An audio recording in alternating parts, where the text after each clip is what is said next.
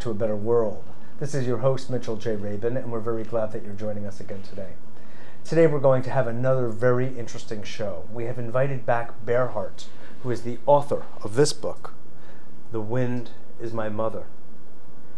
He is a Muskogee elder from the area of originally, uh, well, not actually originally, but now known as Oklahoma. Needless to say, Native American peoples here have a very different sense of time and history and long predate our visitation to this land. And he will be speaking with us again, continuing the thread of conversation and laughter about his people, his life, and the work of what he's been involved in for so many years in counseling people, helping people. He's been on the advisory board, for instance, at Johns Hopkins University Medical School to help and support, assist the development of schooling, medical school for Native peoples and Alaskan peoples. And he's been involved in the world in so many ways as a minister, as a healer, basically as a shaman and medicine man. Now, where he comes from, he doesn't speak of these things as such. It is we, in our ways to identify our, our efforts to understand something of the character of this gentleman and peoples uh, that he comes from, to get a sense of the breadth and depth of their ways, so distinct, really, from Western kinds of culture. So he'll be referring to this book, which is a beautiful, beautiful description of his life and the way of his people. And certainly, it's very much worth your time reading and getting a sense of. You're immediately thrown into another way of looking, another way of being. And that's what happens actually just sitting in Bear Heart's presence. So thanks so much for joining us, and stay tuned as you hear some of the words of a wise one who, well, there are just fewer and fewer these days. So I cherish and welcome his presence on a better world. Again, thank you so much. Oh, okay. Great to have you. Thank you. Now, among your other many skills and talents, you are a bit of a linguist, I understand. or is that just rumor?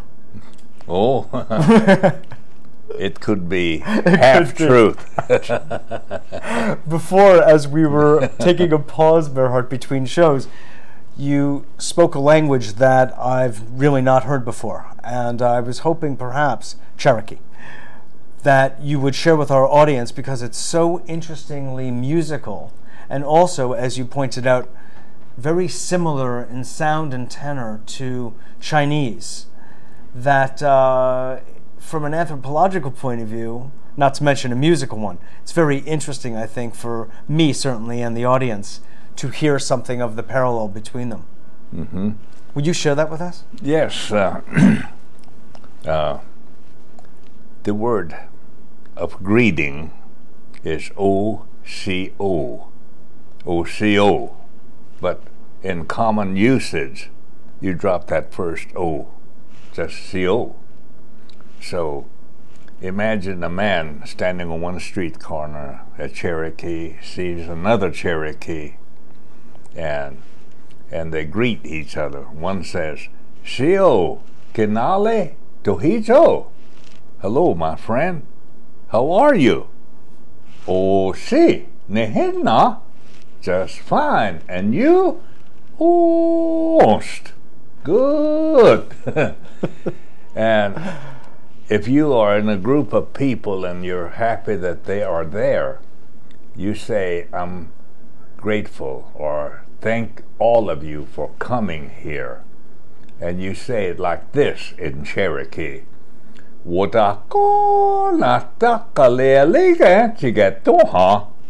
So, in Cheyenne, it would seem it biva chidwa machas nishwist.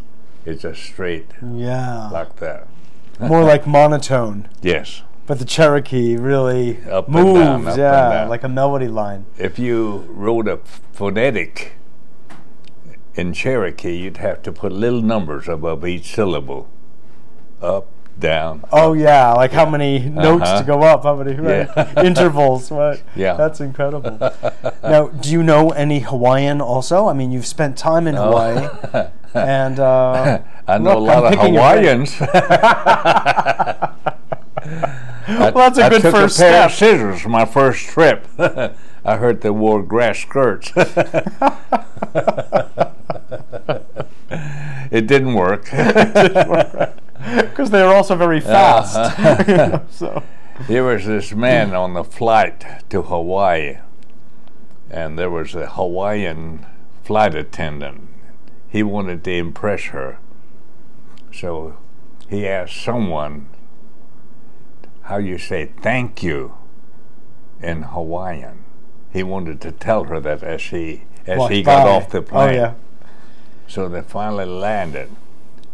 To say uh, thank you is mahalo. Right. Mahalo.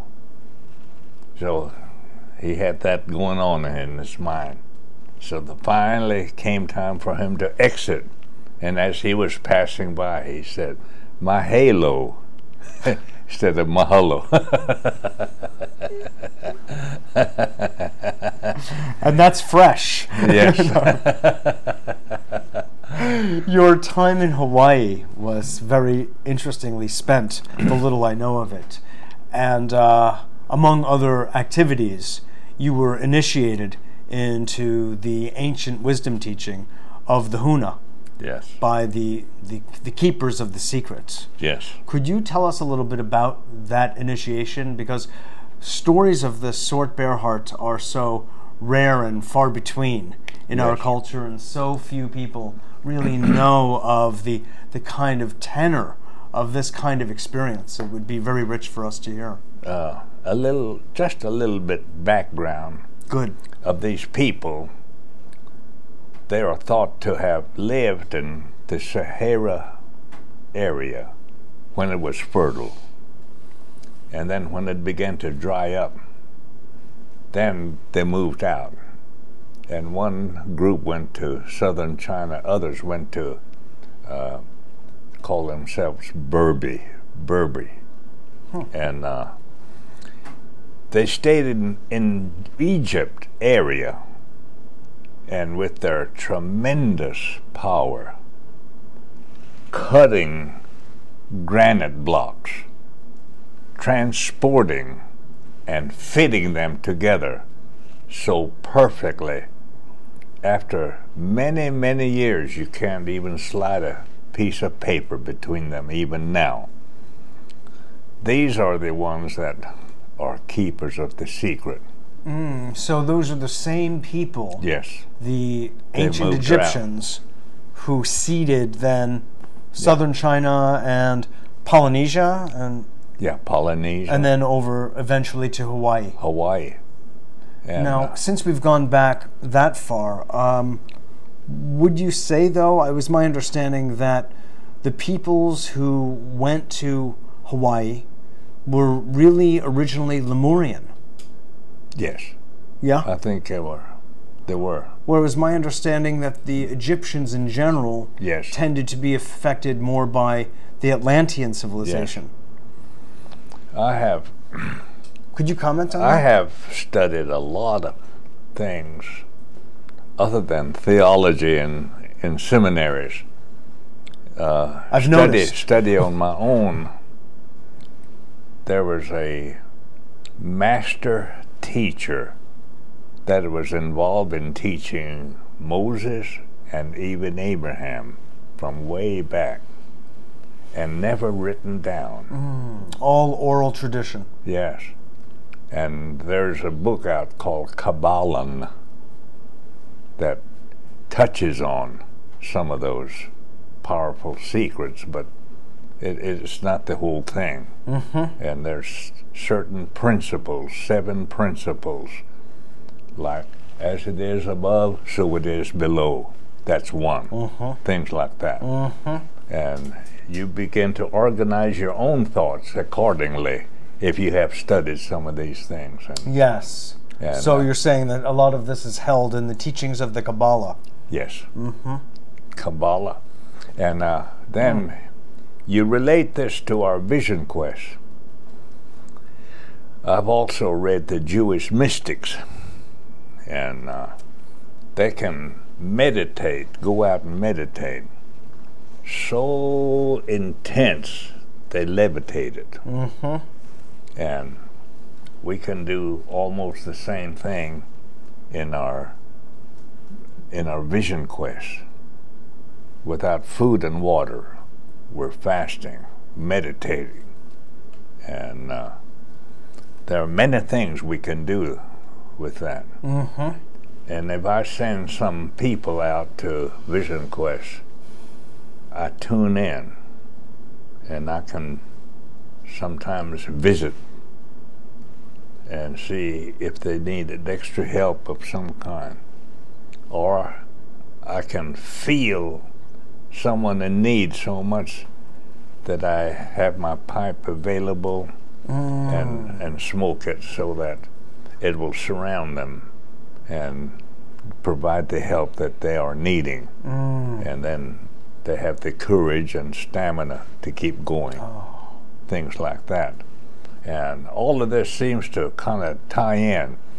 None of these things are competitive and one better than the other. It's, it's all parallel. Sure, sure, sure. Uh-huh. And Yeah. we work together. And Yeah. I don't mix up my teachings and get it all jumbled up. Right, right. I have to stay with one. yes. And uh, it's mostly the teachings that I got from my own tribe, the two elders. So, but I have used other things, especially in long distance healing. And working with a little young girl now whose legs cannot be straightened out, has no muscle mass, and she she and her family came and stayed two weeks, went back. She was able to turn on her own, and now she was in the hospital after she went back. She's out now, no sign of it. They called and emailed us, and uh, and uh, uh, we kept in contact and uh, sent some medicine and things like that, and and the fact that she can raise her arm up like this, which she hasn't done in years. To them, it's a big step forward. It may Oh, not seem much to other people. And I think it would. there's a teaching in that too. sure. uh, if you don't use it, you lose it, like your brain exactly. or any of your limbs. Now that brings us back to what I asked you about the uh, initiation, Yes, talking about the use of the mind of the mind. by the kahuna. Yes. Would you Uh, mind sharing the story of that with us? We have uh, three selves as compared to oneself in modern psychology. The three selves is the lower mind that equates with the unconscious or the subconscious, and the middle mind, middle self, has to do with the conscious awareness as we do now, re- reason and make decisions and all that. And then to get into a certain line of uh, discipline that requires the help from above, the higher mind is about five feet no closer, it could be more, above our heads. Mm. But lower can't get to the higher. I mean, the middle can't get to the higher. It's got to go through the lower mind. And the lower mind makes that possible by traveling along what is known as the Aka cord. And something that can prevent that is that you must not have sinned. But their interpretation of sin is not like sin in the Bible that you might read about. Mm-hmm. Their interpretation, if you purposely harmed someone, then that's sin. Mm. You've got to resolve that. Then it opens the way for you. So you go down, and as it's there, then you do breathing exercises. And that breathing is a vital force that surrounds and within, and it's very, without it, we can't live. And that's what we're putting in. And then the unconscious is converting it into a great vital force that is sent up through your body, through the right brain, and then takes the silver cord on into the higher mind as our gift. It's a people used to call it sacrifice, but we like to call it a love offering Mm-hmm. up to the higher mind. And then direct and ask. And in my initiation, they put this stone here. And it said, We don't want you to crush that stone with just your mind. And that's what they meant. Yes. So on my first try, I was able to crush the first stone. Accepted by the higher mind. They were not the ones to decide my acceptance. Now I became one with them. God. So that's among many other things that I Sure. the Huna are known for their strictness and Oh mastery, really. yeah. Mastery of the of the elemental world. Yeah. Like like very few. Even their philosophy parallels a lot of my my own teachings as well as some some that I have learned. Mm-hmm. And uh, uh, all right, uh, one that everybody has in common. The majority of people, they want to be happy. Then we say, well, why aren't you happy? You can have fun, but that's not happiness. Short lived fun here and there. Happiness is sustaining. There's a sense of happiness even when you're grieving. Mm. That's a big one.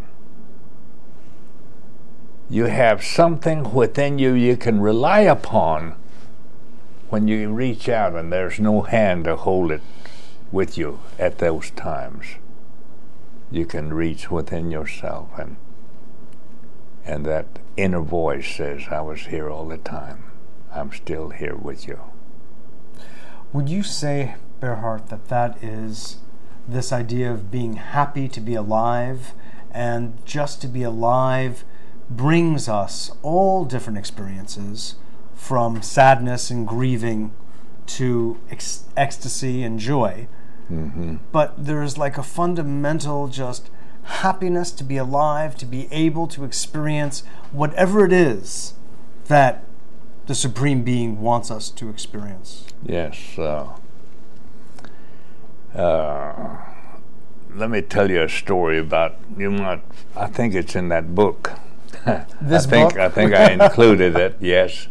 Uh, I was in a little coffee shop in a small town called Okemah, Oklahoma, and this man is that Chibon son, Atis, come here, and I went Mhm. over there and sat there. How many languages do you speak, by the way? well, 13. More than you can count. Okay, 13. and ah. maybe a little bit more. Okay. I can get by in. Anyway, this man says, See that old man sitting over there? I said, Yeah. He doesn't know our ways. He has nothing to pass on to anyone. He and I are the same age. I grew up with him. I know. That's why I know. Oh. He doesn't know any of our ways and practice them. Why I'm telling you this, I don't want you just to grow up and be old. I want you to be able to share something of experiences of life to someone that can ben- be benefited. That's what he told me. And happiness to be alive. Be alive for something. Yeah. And when you cry, if nothing more than cleansing your eyes so that you can see the beauty of life, then go ahead and shed tears. Right. exactly. Exactly. There's a purpose behind everything, Yes. is there not? Yeah. As you look forward from the life you've led, seeing the changes that you've witnessed over your mere 83 years, what is it that strikes you most in reviewing everything? What I mean, you've seen us go from, I mean, in your own life, from living a relatively simple life, I gather, meaning connected to the earth and watching the way your people went from that life into this modern time. What stands out most that you would comment on? I know it's a hard question. Well, yes, uh, in a way it is. You can give a few answers. it's a, it's a, it's a way of looking of how to use what you have uh, acquired and accumulated in or the way of knowledge Okay. and uh, how are you're going to use that. How you how will you apply that? And Mm-hmm. and then uh, For instance, like there's the development of technology, for we instance. we have heroes, and there's a lot of heroism been lauded. It's not necessarily what they did, but who they were in life that did the thing. That's more important than the act itself. Mhm, the final act. And they gave 29 code talkers among the Navajos Congressional Medal of Honor. And that code has never been broken, even now. And it helped turn the tide in our favor during World War II. Oh, is that so? And Could you one, explain one was given posthumously, posthumously, and uh, then other another one, a family came to stand for him and to receive it for him, couldn't make it, but the others were there to receive the medal. The most interesting part, there were more than 29, but they became the nucleus of the code talkers. So that's that the others got silver stars and others but 29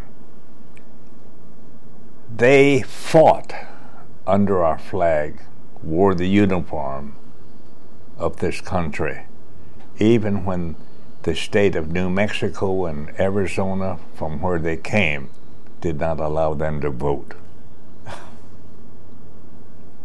and yet they fought they volunteered because they live on the land that they love. The connection that you talked about. That's how far we go. When we say connected, we're just not talking. Yeah. We're living it. And and because of that threat of this land, they wanted to protect because their loved ones are living on it also. You know, we're up to that point where I want to ask you, if you would, to share a prayer from your native teaching. All right. And after that last story of yours, I think it's so much apropos. All right.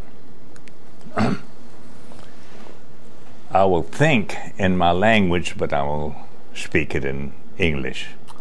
Oh, okay. Um, Unless you want me to do it in my language. if you wouldn't mind. All right, I don't mind And, at all. uh, Okay. Okay. Porque o fanga halwe legetskat. Yamaja netta he la si pometska mado chigezi si. Ya igana me mahalwe oza. Este hayome hare hanoga jimet hayomat. Hayomin inkal tabizet. If iki over yikchin in hahit. Labeltin abeyahaniat yauma ganeste. Ibu meslas si kund. Abu kanyon simui si ho mado. I think many can even gather some of the meaning of that. Yeah, yeah, yeah. Now Right. I'll ask you to translate. Well, it's uh, your blessings. We have seen much sadness, many tears. Dry our tears so all of us can live together as one people with better days ahead Oh. in this better world. In this better world. All right. thank you for including us. Bear Heart, thank you so much. All right. So deeply. Okay. I, I am grateful. Okay, all right. You've been a blessing to a better world. Okay. And in the truer and larger sense. All right. Yes. Thanks so much for being with us. And when you come back to New York, we'll have you on again. Okay. All right. This is Mitchell J. Rabin for a Better World. God. To continue this beauty and uh, powerful conversation, you can go into this book and uh, continue to nourish yourself with the wisdom and wondrousness of uh, our dear friend Bear Heart. This is Mitchell J. Rabin for A Better World. Thanks so much for joining us, and we look forward to seeing you all next week.